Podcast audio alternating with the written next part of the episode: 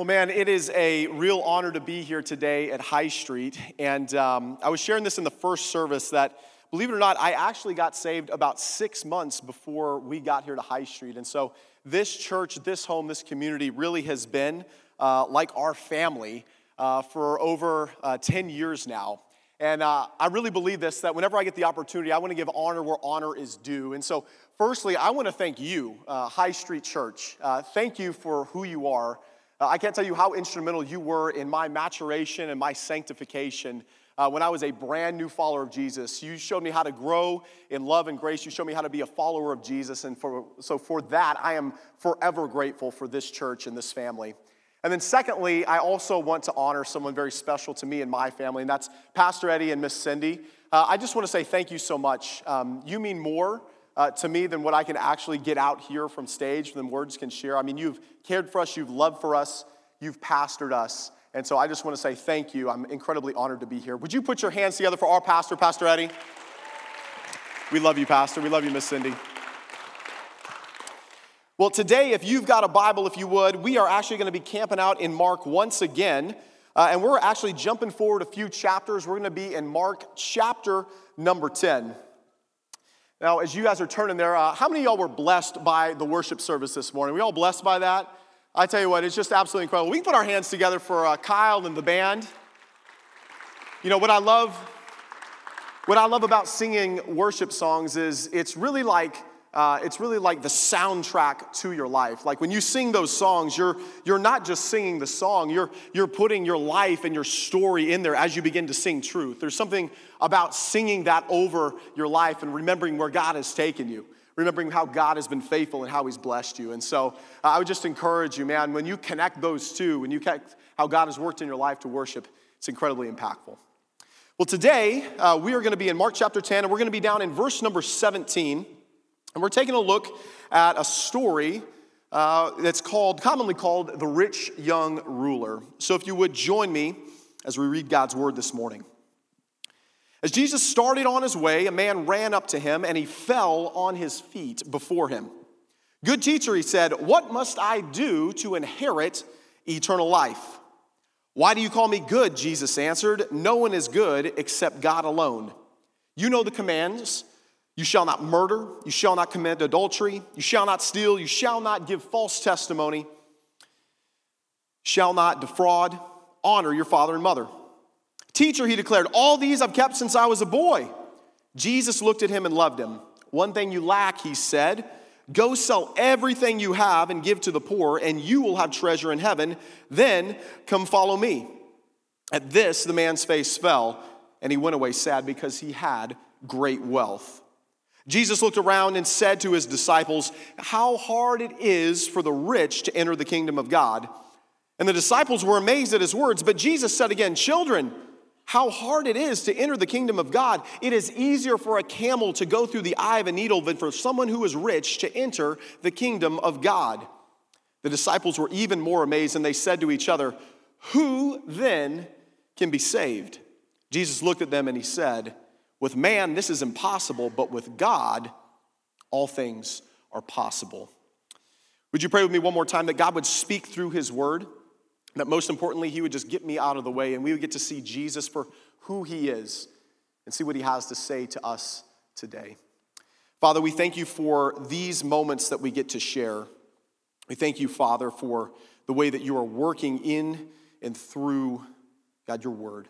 I pray that you would speak to those that come in today, maybe beat up and banged up. Father, maybe that are walking in here with a limp. Father, I pray for those that maybe are coming here for the first time or the first time in a long time. Father, I pray that your word would speak to us. It's in your name we pray. Amen. Well, hey, this morning, um, I love feedback, and so if you want to shout me down, I'm all for that. But we're going to be a little interactive this morning, and so if you would turn to three people around you, and what we're going to do is we are going to shout out the message title. We're going to throw the message on the screen. The message title is this Shout at your neighbor, say, Bad news for good people. Find, more two, find two more people you want to yell in their ear. Say, Bad news for good people. Bad news for good people. Have, um, have you ever felt like, man, you were just crushing it Like everything that you did, everywhere that you went, everything was going your way. You ever had that feeling like you're just walking on cloud nine? Like everything was falling into place. Well, I had one of those moments just a few months ago, and typically at our home, once I get back from work, me and my kids, we love to play. We love to do like wrestling and jujitsu, and then we'll go and we'll do a little bit of like Bible reading. And usually I try and put in like a little bit of like a spiritual element to it. And so this is my this is my family up here actually. This is my beautiful wife Savannah, and then our kids. This is Coda, and then Willow on the right, and then Hero. And then the next photo here is them being absolute crazy. This is typical of my kids. And then the next photo here shows us at these times, these moments where we want to put in and like talk about a spiritual discipline or talk about something that God's doing. And so this night, I thought, you know, it would be great. I want to ask them, how do you get to heaven? Because we just got done reading about the rich young ruler. His question is, how do you get to heaven? And so I was thinking, you know what? I'm going to ask my kids. I wonder, man, do they get it, right? Do they get how do they enter heaven?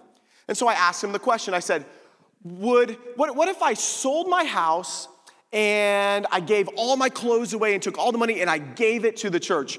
Would I enter heaven?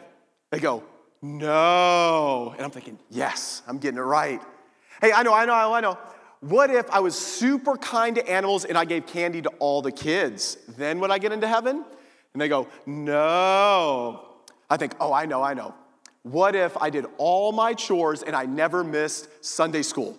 Then could I go to heaven? No, they said. And it's right around this time I'm thinking, dude, I'm crushing it as a parent. Like somebody, like I need to go and write myself a parenting book right now, right? Anybody with me? So I asked him the coup de grace. I say, okay, how do you get to heaven? And my youngest, the one closest to us, he stands up full of confidence and he goes, You gotta be dead. How many know that pride comes before the fall? Come on, somebody. Man, how true that is. You've got to be dead to go to heaven. No truer words have been spoken.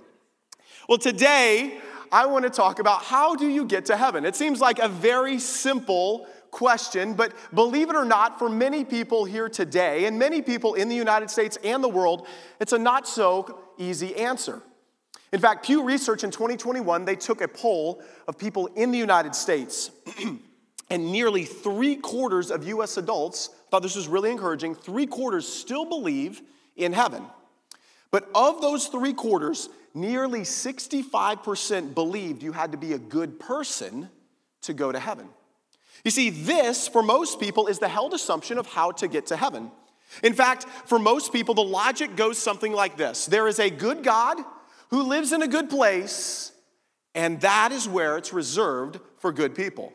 Right? I know you've had this conversation with friends, or maybe you are thinking that as well. This is the common idea good God, good place for good people. In fact, this thought is actually pervasive within the world religions. Most world religions, most people believe that if you work and you do well, it doesn't really matter what the world religion is. If you are just a good person and follow the tenets, that it makes you a better person. And so at the end of the day, all the religions eventually lead to God. So at the end of the day, just be a good person and you'll be okay. But I want us to take a look at what Jesus says. How many know that Jesus is savage this morning? Like there's something about Jesus that he upsets the status quo in our life. And Jesus he says some things here that shock us. And we're going to look at it. Look at verse number 25. He says, It is easier for a camel to go through the eye of a needle than for a rich man to enter the kingdom of God. Turn to your neighbor and say, Bad news. Man, it is bad news. And the disciples, look at their reaction. It says the disciples were even more amazed and they said to each other, Who in the world can be saved? If that guy can't get in, how in the world are we getting in? Jesus literally is calling into question this guy's eternal life. He's calling into question whether or not this guy gets into heaven. And so the first question, obviously, this morning is why? Now, you would think that the followers of Jesus, these are blue collar guys, these are fishermen, right? These are guys that more than likely did not like rich and powerful people. right? It's not like this guy was out there and they said, oh man, this is what's gonna happen, right? You, you would think that when it came to this type of person, the disciples would have really pushed away. They were like, this guy deserves what he's getting right now as he walks away sad. Oh, it serves him right. Or maybe, maybe, maybe, as this rich young ruler runs up to Jesus, I always think they're like, hey, watch this, watch this. Jesus, he's gonna punk him. He's gonna get him so good. Look at him, look at him. There he goes. He's sad. He's so sad. But that's that's not what they say, is it? You see, they show up here, Jesus says what he says, and look at the response of the disciples. If he can't get into heaven, who can? You see, this was not somebody who ruled with an iron fist, who stepped on the community and people that were poor. This is a man who exhibits the very best that this society has to offer. This guy is the Tim Tebow, come on, somebody, of this society. He's the total package, right, ladies? Verse 19, look, he says, You know the commandments. Look, watch Jesus. He's, again, he's so savage. He gets him. He goes, You know the commandments. You shall not murder. You shall not commit adultery. You shall not steal. You shall not give false testimony. You shall not defraud and honor your father and mother. Now, it's interesting, the commandments that Jesus gives, he doesn't give all 10, does he? He only gives a few. And the reason I believe that he gives these is to be, it's a, it's a moment where this young man can be introspective about which rules he's following.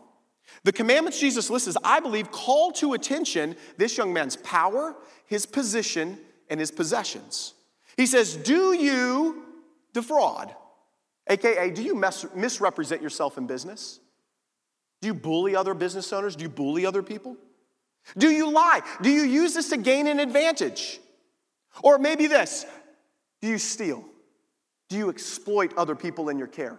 What would the people in your company think, Mr. Rich Young Ruler? You see, relationally, Jesus is asking, How have you managed your power, influence, and money? And look what he says. He goes, Teacher, I'm crushing it. All these I've kept since I was a boy. Now, you would expect that Jesus, in this moment, if he said something like, I'm crushing it, Jesus, that he would go, Liar! I got you. Now I know. But that's not what Jesus says, is it? He says, I've kept all these since I was a boy, Jesus. And what does Jesus say? He accepts it. Think about that for a moment. Here is a man who says, according to the law, perfect. I don't know about you, but this is a really good guy.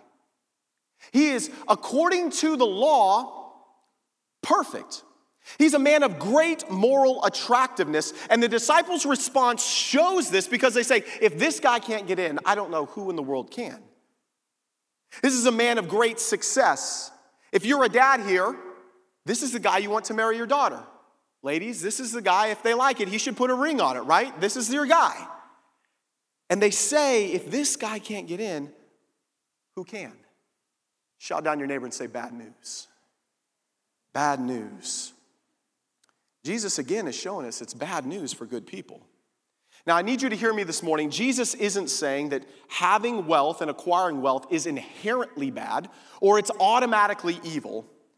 But on the other hand, he does say it's easier for a camel to go through the eye of a needle than for a rich man to enter the kingdom of God.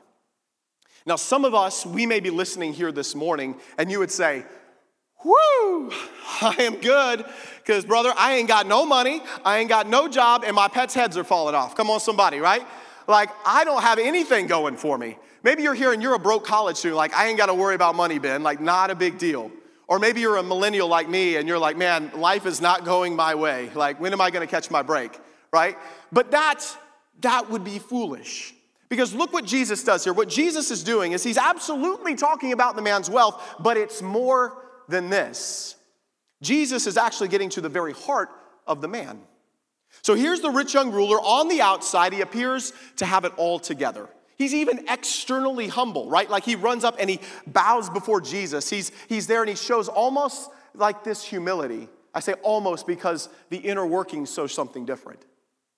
I mean, if we were to put him in today's day and age, he would be a 30 year old executive, multimillionaire on the partnership track, right? He's got his portfolio, he's got his, all of his investments. Like, this guy has it going on. And yet, the fact remains, he comes to who he sees as a good teacher and he asks the question Am I okay? I wonder if you've asked that question recently. Am, am I okay? What more must I do? You may be here this morning or you may be watching online and you're asking that same question What must I do to enter the kingdom of God? You see, this man who seems to have everything still seems to be missing something.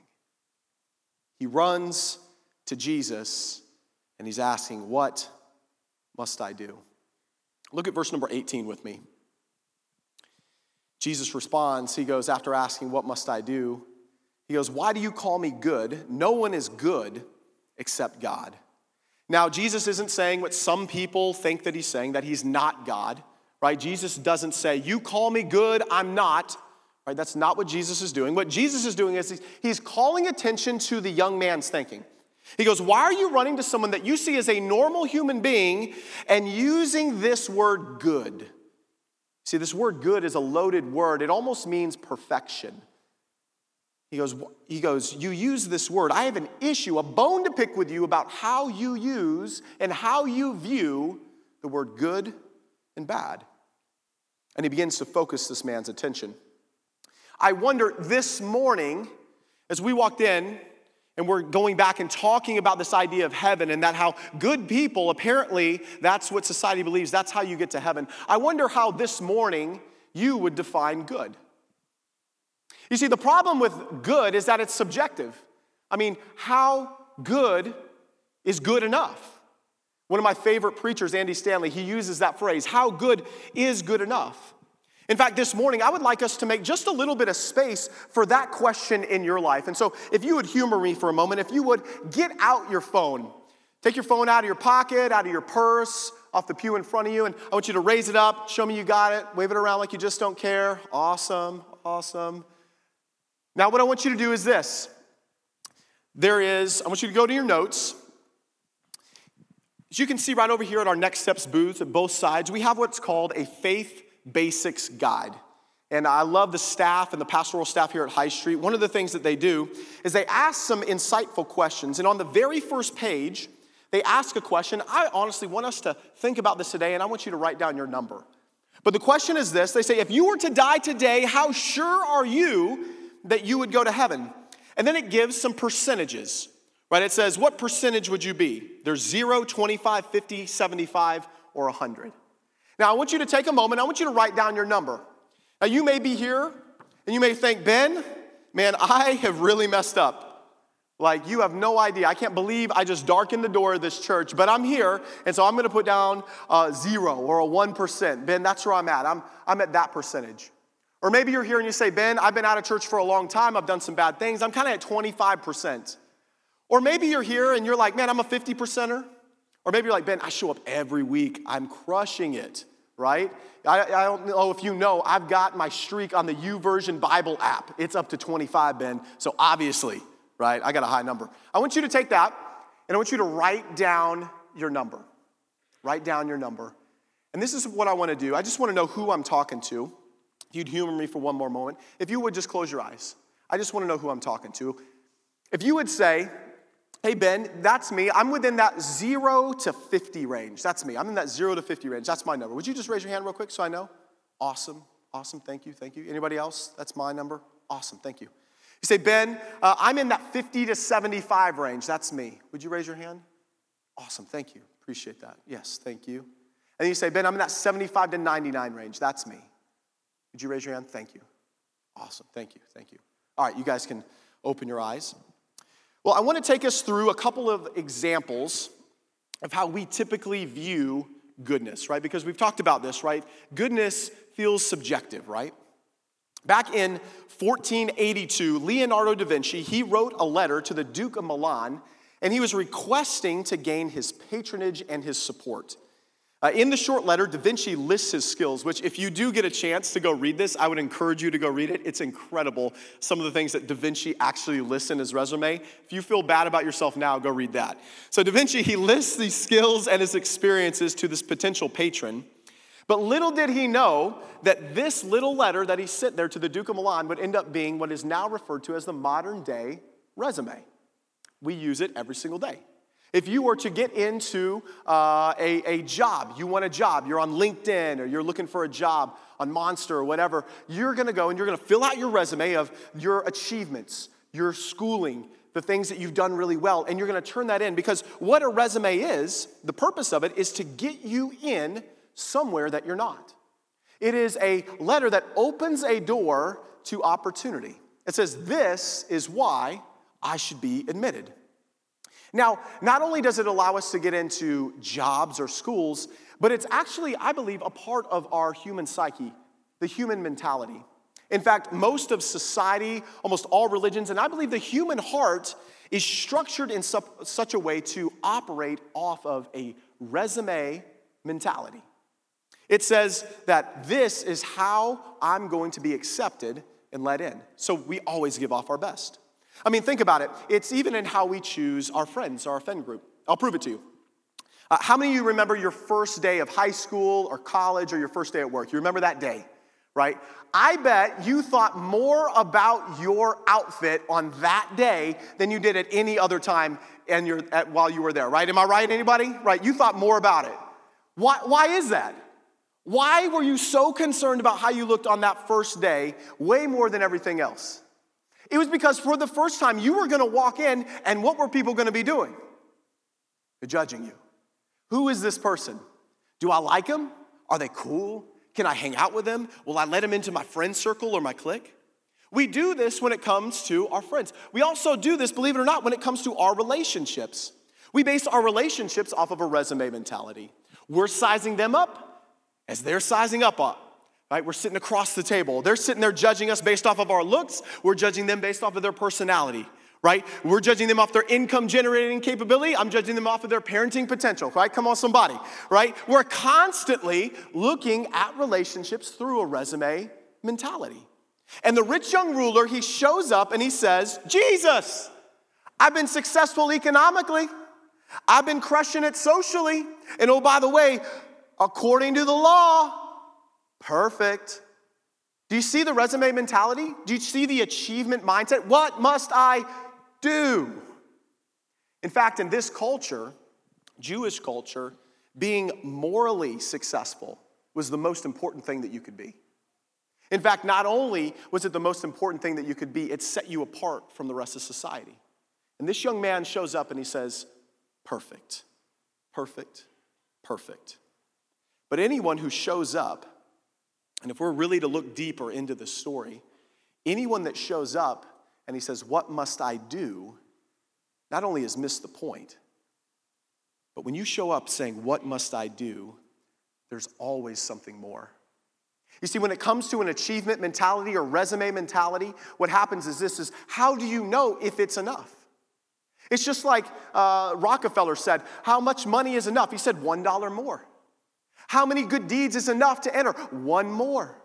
Man, I got to help some more little old ladies across the street, right? I got to give a few more dollars in the offering plate. How much is enough? I don't know, but it's probably good for another more. One more. Here we go.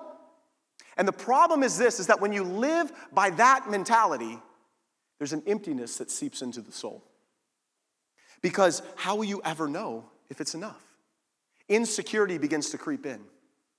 I've done all these things. I've achieved everything that I've wanted to achieve, he says, and yet I still feel empty. I'm still worried. I'm still up late at night. The dark seasons of the soul, I don't know where I stand. And he runs to Jesus and he says, What more must I do? There's somebody here today, and I came to tell you that this is the same mentality that you have. You show up and you're saying, What more must I do? Maybe if I show up today, and you say, I'm just gonna be here and I'm gonna give some money and I'm gonna start going to church. That's what I've got to do. Oh, I know Jesus, I know Jesus, I'll give up the alcohol. Or I know, I know, I'll put that filter on my phone now. Or, oh, I know, I'm gonna just, I'm just gonna get off of social media. It's really bringing me down. What more must I do to get into your good graces, God? See, but the problem is, is that for every achievement, he's left with an emptiness because he doesn't know. And I believe the same is there for you and I. The second example of goodness that I want us to take a look at is the example of a needle. We got a picture up here. So this right here is a beautiful needle, right? If you're a nurse, my wife is a nurse. She loves to like poke my uh, my veins. I don't know. It's something about being a nurse. She looks at this and just thinks she can draw blood. It's weird. These are needles. These are beautiful, right? Like you look at this, it's incredibly smooth. Like there's no flaws or deficiencies in this, no deformities. Like it looks absolutely perfect from our vantage point. But have you ever looked at a needle from up close? You ever seen it underneath a microscope? This is what a needle looks like underneath a microscope. Can you imagine that? I mean, look at this. This when you get up close, do you see the pock marks? Do you see the striations? Do, do you see the deformities? You see, from far away, it looks absolutely perfect and flawless, but up close, there's all these deficiencies. You see, in life, the same is true, of this needle is true of us, is that the closer that we get, what's revealed is more of the deformities and the holes in the human soul. The closer you look at anything, what you find are blemishes and deformities. And what we do is we try to use this resume mentality to cover up these areas. We try to cover up, we try to hide, we try to mask, we try to put the filter on, we try to put on the happy face, everything's good. We use a lot of different words for it, but essentially what it is, it's masking the true state of the soul. Friend, you may have achieved everything that you've ever wanted to achieve, but when you go to bed at night, the nagging question still remains how good is good enough? There are some of you listening here today, and you have achieved so much. And everyone looks at you and they see that resume and the flawlessness, the curated profile, the pictures, the filters, the developed career, the next bullet point on the resume. But deep down, you still know the deformities. Up close, you still see the park marks. Jesus is speaking to both us and to the rich young ruler. And he and when the rich young ruler he asks the question, he says, "What must I do?" Jesus responds with this. Look at the verse. He says, "One thing you lack. Go sell everything you have and give to the poor, and you'll have treasure in heaven. Then come follow me." You see, Mark sets the backdrop of this story with another story. See, Mark was brilliant in how he wrote his gospel, this biography of Jesus, his, this account of Jesus' life and the times of Jesus. And what he does is he, he picks stories to juxtapose one to the other. And I want us to look at this because Mark juxtaposes, do you remember the story of the little children coming to Jesus? He juxtaposes this story with the rich young ruler coming to Jesus. It's no coincidence. Look at Mark chapter 10, verse 14 and 15. It says, When Jesus saw this, meaning that Jesus was there teaching, and in this day and age in society, they pushed children away, they pushed women away. This was a patriarchal society. And when Jesus sees this, it says, He became indignant, and He said to them, Let the little children come to me. Don't hinder them, for the kingdom of God belongs to such as these. Truly, I tell you, anyone who will not, say that word with me, receive. Come on, say it with me now. What is it? Receive the kingdom of God as a little child will never enter it. Don't you see? It's not about achieving, it's about receiving. It's not about your list of rights and wrongs, what you've done. It's about sitting there saying, I need you. As you guys saw, I've got three kids, and there was a season where we had three kids under four years of age. Thank you for your prayers, by the way. That was a difficult season. Now, I absolutely adore them and love them. Um, and as any parent with little ones knows, you, as much as you love and adore them, how many know they can be exhausting, right? Come on, somebody. Yeah, I see some hands in the back. Exactly. They can be absolutely exhausting. And there's something that's so interesting because when I think about this, as much as I love them, there's literally nothing these little guys can do that can benefit me other than just being cute and cuddly. Like, there's nothing that they bring to me that adds value or benefit, right? It isn't like they're sitting there like, oh, dad, I'm gonna start folding some laundry, or hold on, dad, you take a break, you take a break, I'm gonna do some dishes. Or, dad, I know you're struggling on the mortgage, I got this, right? How many know they don't bring any of that? You know what kids bring? Noise and need. Noise and need, that's all they bring. How many know that that's what we bring to God? God says, I just want you to come to me. All you bring is not a list of achievements. What you bring to me is need. Mark juxtaposes the two stories. He says, Jesus, he says, he's indignant. He says, let them come to me because this, this is how you enter the kingdom of God. There are no spiritual superstars. There's no spiritual uh, superstars that enter into the kingdom. No, it's just a bunch of people that say, I am lost and broken, and if it weren't for the grace of Jesus, I wouldn't be here. And we show up saying, There, right there, that's the star. That's Jesus. Jesus says, This is the difference. Now, let me ask the question again. We read the story of the rich young ruler. Let me ask the story what is missing from him? What's missing from the story? I mean, I don't see any need. What need does the rich young ruler have? Put another way, why would a man who has everything need anything? Why would a man who has everything need anything from God? He, the rich young ruler, like so many of us, are trying to turn our material wealth into a spiritual treasure to deal with an inner sense of poverty. Like so many of us, we're trying to turn physical beauty into a spiritual beauty to cover an inner sense of deformity. It's a mask, it's a cover up, it's a resume. And how ironic it is that the children who come to Jesus in the former story possess absolutely nothing and are told they're given everything. And the man who has everything is told he still lacks the greatest thing. Mark and Jesus are trying to show us here.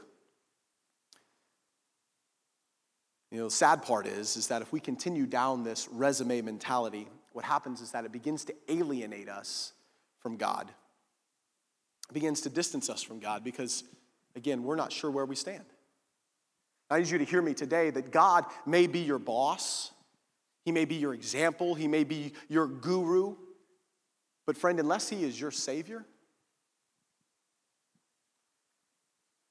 you've missed the point.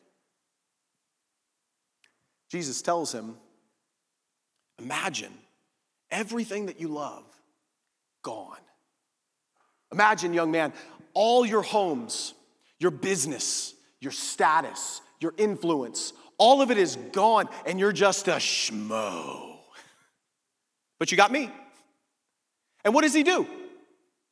He says, Imagine it all gone, and what does he do? This is what happens. It's the most pivotal point of this story. It says that at this, the man's face fell and he became sad. The old King James, I love how it's translated. In, it says that he grieved. You know, there's another place that this same Greek word is used of Jesus, and it's used in Matthew 26 when Jesus is there in the night at the Garden of Gethsemane. It says, There at the Garden of Gethsemane, as Jesus was praying, it says, in that moment that he began to sweat, he began to go into shock he began to grieve.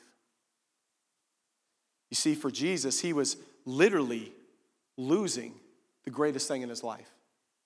The greatest dislocation of who he was as a person was being separated. He was losing his center, his meaning, his identity. Jesus was literally losing relationship with the Father. You see, up until this point, from eternity past all the way to this point, Jesus, God the Father, God the Son, God the Holy Spirit had lived in perfect community and communion together. That there had been relationship and love, perfect submission and sacrificial love back and forth, one to the other. And at this night, Jesus, he's saying, Is there any other way? Is there any other way to do this, to, to save humanity? And the Father says, There is no other way. Jesus begins to grieve, go into shock, and he begins to sweat drops of blood because he was losing his very identity. He was losing the Father. Jesus calls to this young man and he says, I want you to lose your money. And he begins to sweat, he begins to go into shock, and he begins to grieve. You see, money for this young man was what the Father was to Jesus. It was his very center, it was identity. If he lost this, who was he?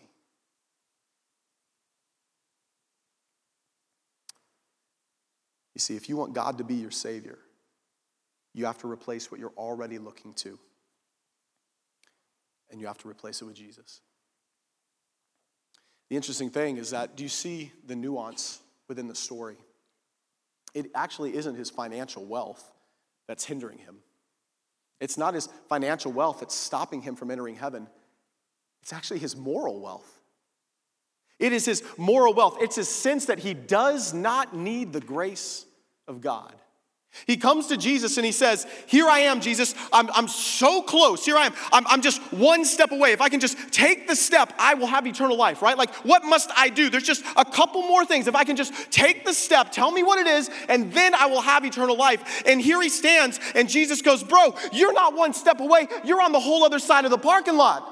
He goes, You've totally missed what this is about. You may be here today or you may be watching online and you show up and you think, man, what must I do? How can I help be a better person? What can I do to, to help myself? And Jesus is saying, there's nothing, nothing that you can do. You're not a step away, you're on the whole other side, you're on another trail. And the rich young ruler, it says that his face falls, he begins to grieve, and he goes away sad. Who then can be saved? And Jesus looks at them and his disciples and he says, With man, this is impossible, but with God, all things are possible. Jesus tells them the only people that are Christians are those that realize their salvation is impossible. That it's impossible to morally earn your way to heaven. It's the absolute miracle of God, that it's a complete intervention for us to come into faith. That we have to sit there and say, God, I need you.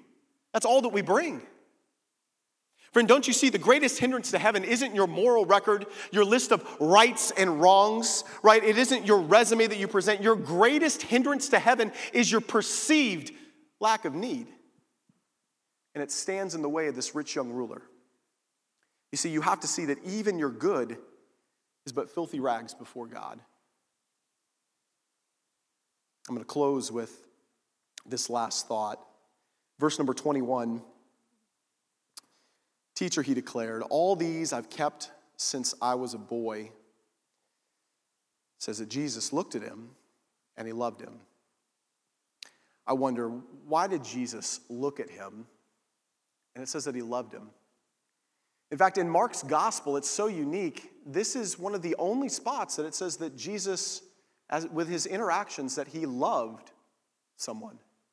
There must have been something so dynamic in this relationship. There must have been something that so drew Jesus to this young man. I mean, I don't think it was because he saw virtue and goodness in him. I don't think he said, Man, you've been such a good little boy. You've honored your father and mother, right? You've done so many good things for the community, right? You're just a great person. Everybody in the room says so. No, I, I don't, I don't think so. See, I think the reason why he was filled with love is because for this young man who shows up with everything the world has to offer, he came there empty. And he's standing before a man who held no earthly possession and yet was completely filled, asking, What must I do? You see, this rich young ruler, he didn't realize it, but he stood before the true rich young ruler the true rich young ruler who would come from heaven and put on the form of flesh to enter into humanity. A true rich young ruler who wouldn't hold tight to power or money, who wouldn't hold tight to glory or riches, but said, I've come for you. I'm a true rich young ruler too. I know what it is to give up. And the true rich young ruler, he looks at him in the eyes and he says, Would you just let go? Because there's a cancer inside you that's killing you. There's something inside you that I know you're trying to hide the deformities. I know you're trying to hide all the pock marks. You're trying to hide everything that says, I've got it, I'm okay, I'm okay, I'm okay. If you would just sit there and realize that you're not, and it's okay. It's okay. Because I've come for you. Here he was. He asked this rich young ruler, he says, If you would just let go and come follow me, I'd give you everything. And I know it because I've let go of everything to come find you. He was the true rich young ruler who went to the cross for you and for me, who sacrificially gave of his life because he had you on his mind. I don't know where you're at today, but I know this that there's a God that loves you, who loves you so much that he would leave heaven. He would put on this dirt suit that we call skin and bone. He would humble himself to the point of death, even death on a cross, so that you might find life. Second Corinthians says this that though he was rich, yet for your sake he became poor so that you, through his poverty, might become rich. So we ask the question one more time how good is good enough? Friend, there's been only one who's good enough to enter heaven, and his name's Jesus. And today, he's offering heaven to you, not on your merit, not on your works, not on your resume He's offering heaven to you based off of your need. I wonder if you're here today. You say, Ben, and I want that. I'm tired of working, tired of striving, trying to wondering, is this all that there is?